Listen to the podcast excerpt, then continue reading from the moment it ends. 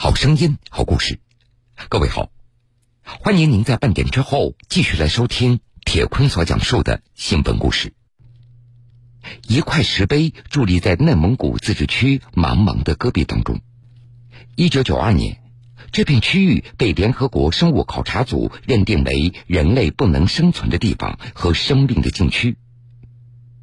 虽说如此，不过却有边防武警为了祖国和人民，曾经扎根于此，默默奉献着自己的青春。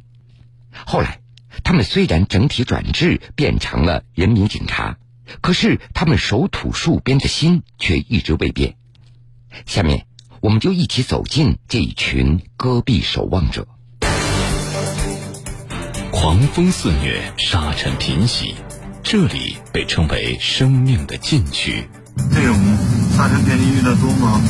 一年一场风，从春刮到冬。守土戍边，服务群众，民警们事无巨细。剪头毛、剪羊毛都有季节呢，到季节了，我们又开始下乡了，主动去帮人家牧民。头毛一斤多少钱？哎，我家说四十块钱吧，四十块钱上门收吧。茫茫戈壁，为帮牧民找羊，他们险遭意外。天太黑，戈壁滩那个路不好走，摔倒了。当时整个膝盖，他就那种血肉模糊了，已经已经可以看见骨头了那种。扎根边疆，报国情怀五十年未曾改变。把自己在这个地方奉献这种精神，通过乐施民智的一个形式，这个摆在大红山上，将。我们这个守土戍边的这种精神，镌刻在自己的内心。生命禁区的守望，铁坤马上讲述。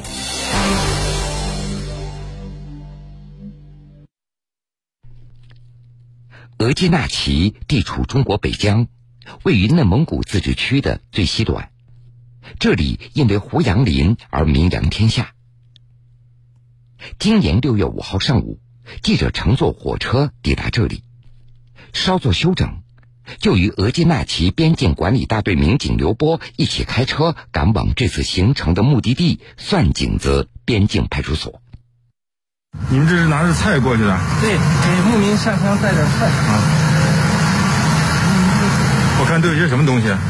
这给牧民带的菜是小一部分，一会儿我们还要去菜店，这是牧民要的生活用品。这底下是罐头，哎，罐头。哎刘波向记者介绍，蒜井子边境派出所位于戈壁腹地，那里年均降水量不足四十毫米，而蒸发量却高达四千毫米。这仅有的几口水井的含氟量严重超标，当地最缺的物资就是蔬菜了。所以，这每次有车子到蒜井子边境派出所。他们都会为派出所民警采购一些蔬菜，给手里带点小油菜。应该主要是带一些蔬菜。对，主要是蔬菜。但是咱们派出所下面就是吃蔬菜比较困难。把这豆腐放到里面去吧，要不到所里都坏了。今天正好是算井派出所成立五十周年，想着给所里面买个蛋糕。算井的边境派出所离额济纳旗有三百三十公里。其中有一段路崎岖不平，十分难走，整段行程最快也需要六个小时。下午一点，记者和刘波他们准时出发了。驱车行驶了五个小时，一场沙尘暴不期而遇。这种沙尘天气遇得多吗？一年一场风，从春刮到冬，路面上都是流沙。这也要到不了十米的能见度，真就几米了。这这停一下吧，啊，停一下，能不能看不见了？这沙尘暴吧。沙尘暴袭来，路面的能见度非常低，记者一行人被迫停车，等待这场沙尘暴刮过去。三十分钟以后，一切复归平静，启动汽车继续前行。当晚八点。记者一行人最终到达了此行的目的地——蒜井子边境派出所。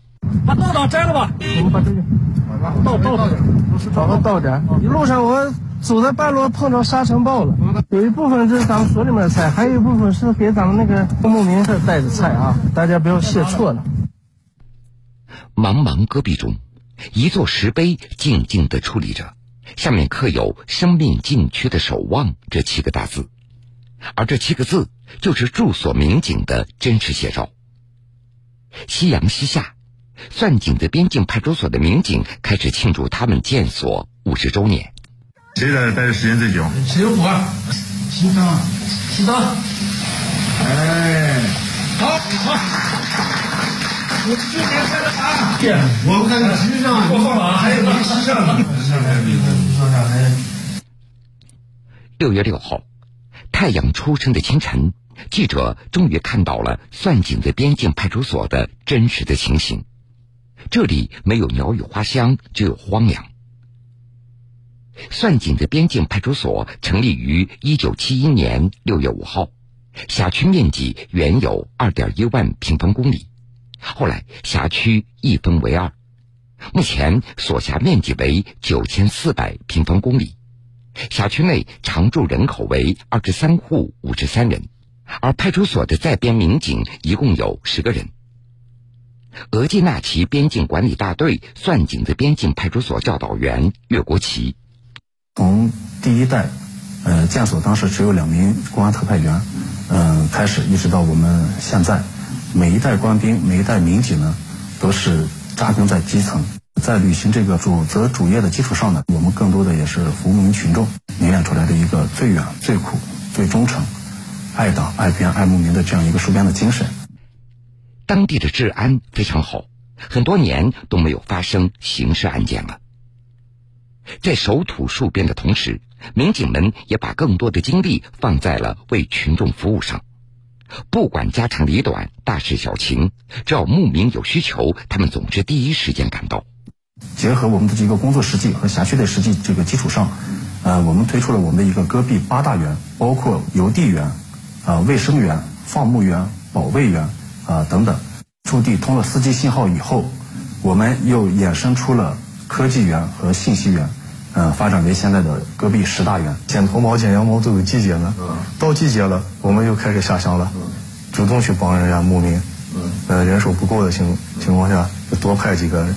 呃，然后然后人多的话，就少派一两个。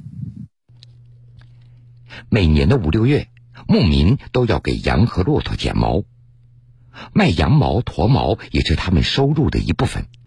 这不，因为人手不够。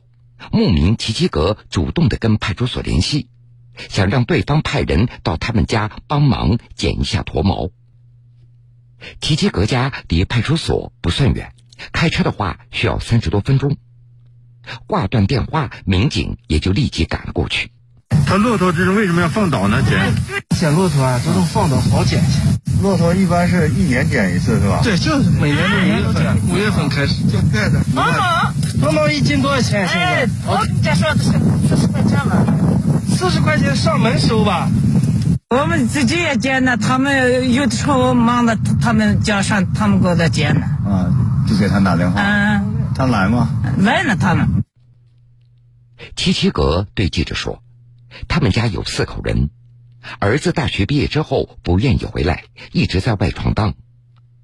因为要陪女儿读书，丈夫和女儿都住在额济纳旗，只有他一个人留守在牧区。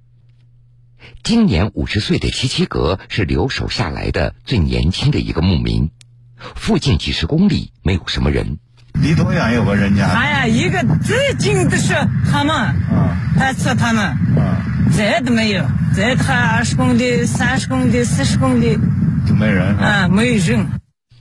现在，算井的边境派出所驻地旁边只有一户牧民，看起来冷冷清清。而在上个世纪八十年代，这里也曾经聚集了一批人。当时这个地方学校、卫生院、供销社一应俱全，马鬃山苏木的政府驻地也设置在这里。一九九三年。驻地政府搬走了，按照规定，派出所也应该一同搬迁。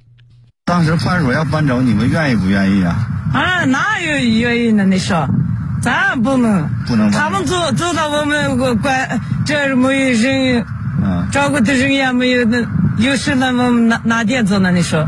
那在得到上级领导的答复以后，我们派出所就留在了这个驻地，继续服务牧民群众。所以我们派出所呢，也被当地咱们牧民群众呢，亲切的称为了“母亲派出所”。咱们牧民群众，呃，离他们生活的地方呢，离驻地政府比较远，所以在工作和生活当中的一些其他的职能，也是我们派出所在履行。因为生存环境恶劣，当地政府每年都会给牧民发放一笔草原奖补，补助金额为每人每年二点七万元。为了做好动态监控，避免被他人冒领，主管部门要求牧民每年都要进行身份验证。一个是年龄大，一个是路况不太好，出行不方便，来回往返就将近六七百公里的一个路途。老人们在这个过程当中，他要花费的金钱也比较多，包括这个车辆的使用、油呀、住宿呀、吃呀等等这些方面，其实从他们角度来讲不太方便。我们在了解到这个情况以后呢，就主动和这个额济纳旗的这个民政局进行了一个沟通。嗯，最后呢，我们把这个草原讲补系统就纳入到了我们派出所这个工作当中。就这样，从二零二零年三月开始。当地牧民不需要再舟车劳顿到额济纳旗去验证身份了，他们只需要到派出所录入个人信息，就可以拿到草原奖补。一个小小的改变，方便的却是当地的牧民。我为群众办实事嘛，这个是我们去年就已经在这个呃落实了，呃，只是这个现在呢，就已经形成了一个常态化的一个工作了。就是现在牧民咱在办点手续就到派出所办就行了。对狂风肆虐，沙尘频袭，这里被称为生命的禁区。这种沙尘天气遇到多吗？一年一场风，从春刮到冬。守土戍边，服务群众，民警们事无巨细。剪头毛、剪羊毛都有季节呢，到季节了，我们又开始下乡了，主动去帮人家牧民。羊毛一斤多少钱？哎，我别说四十块钱了。四十块钱上门收吧。茫茫戈壁，为帮牧民找羊，他们险遭意外。天太黑，戈壁滩这个路不好走，摔倒了，当时整个膝盖，他就那种血肉模糊了，已经已经可以看见骨头了那种。扎根边疆，报国情怀五十年未曾改变。把自己在这个地方奉献这种精神，通过乐施明志的一个形式。这个摆在大红山上，将我们这个守土戍边这种精神镌刻在自己的内心。生命禁区的守望，铁坤继续讲述。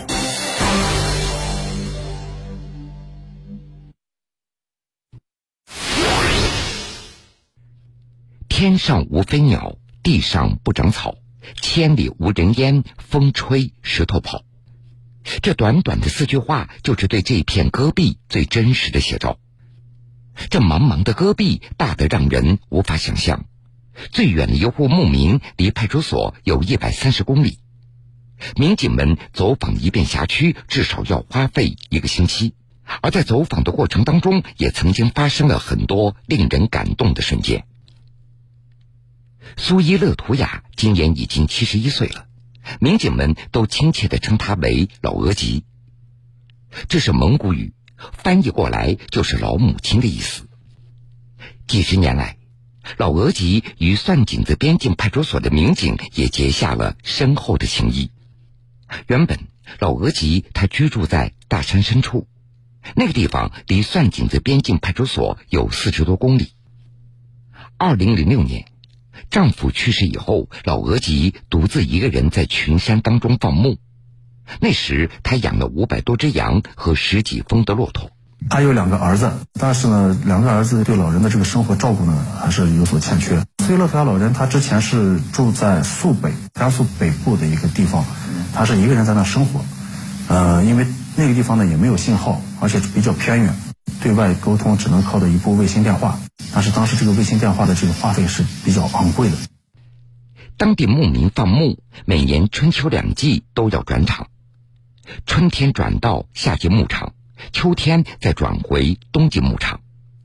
而转场的时候需要带上全部的家当，同时还要赶着羊和骆驼。这是一个耗时费力的活儿，老额吉他自己根本无法完成，所以这每到转场的时候，他都会提前和民警联系，请他们过来帮忙。以前就是从这儿就是调整走的，或者是调回去的，都会想他们。无时无刻就是好像，哪怕是人现在不在走了，感觉好像那些还在这儿没走，还在没走，很想他们。从成立派出所到现在已经过去五十年了，在那些调离算井子边境派出所的人当中，老额吉最牵挂的一个人就是吴奇尔。那是因为在一次转场时发生的一件事情，让他终身难忘。时间拉回到二零一六年，当年四月四号那天，派出所民警像往常那样来帮老额吉转场，其中也就包括吴奇尔。过去帮着老额吉，就是属于土养老人，冬季操场到搬到夏季操场这个过程中干活去了，结果就这羊就。这个也是那山里面就没见过这么多人，我们去的人比较多，他的羊就惊叫，一惊就给他跑到山里边。一看到羊受惊吓跑掉了，警长吴切尔带着战友李国立就追了过去。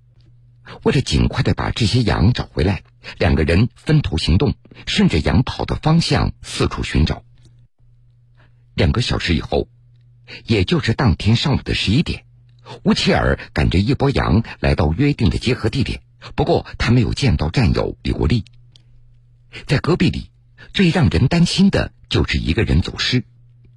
你有点让我着急了，到还那叫了半天也没声音，我就不敢走了，就在那个山包上看看。突然说，我左边一个山沟里边说是听见声音，是有人赶羊的。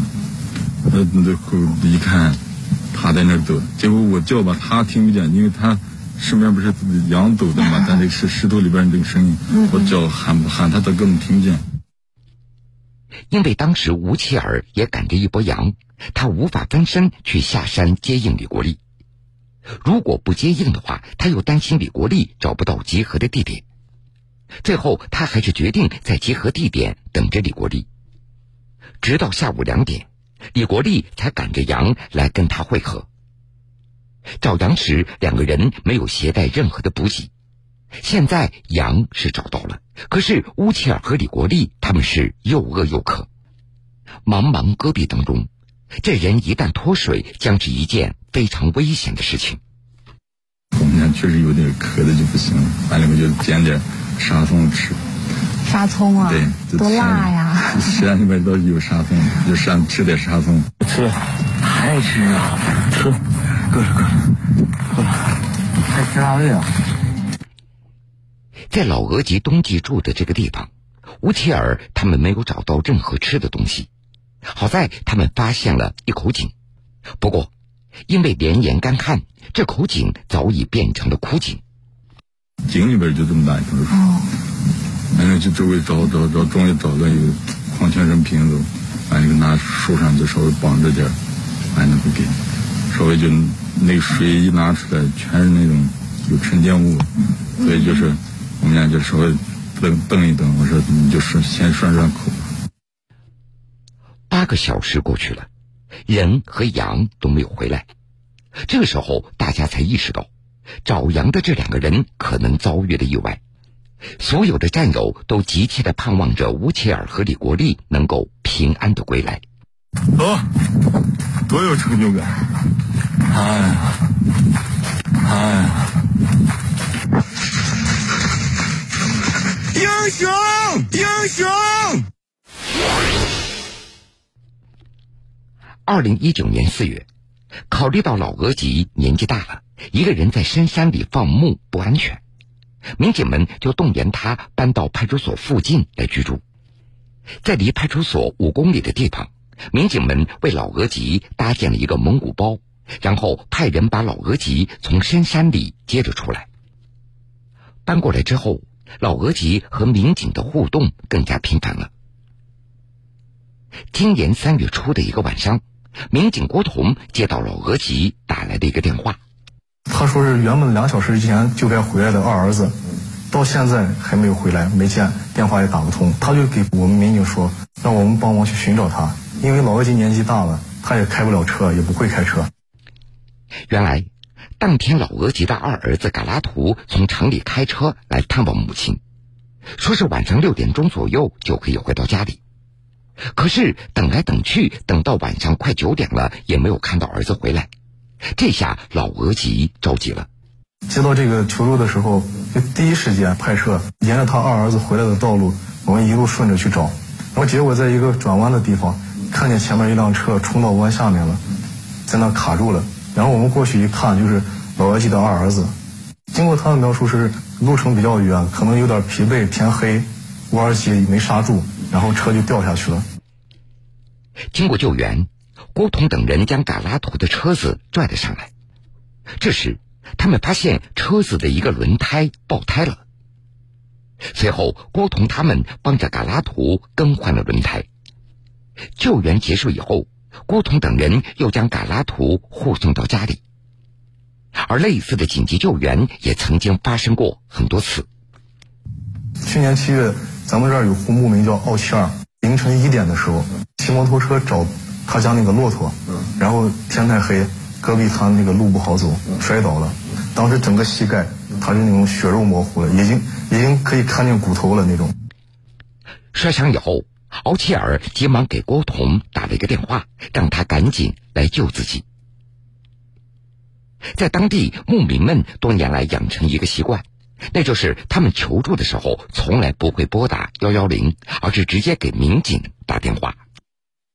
咱们就出警把他接过来，用咱们自己警车，因为咱们这儿离最近的医院是二百八十公里，连夜赶过去，他因为伤口出血不止，这种不太现实，所以这个所里面我们进对他进行了一个简单那个清创、止血、包扎。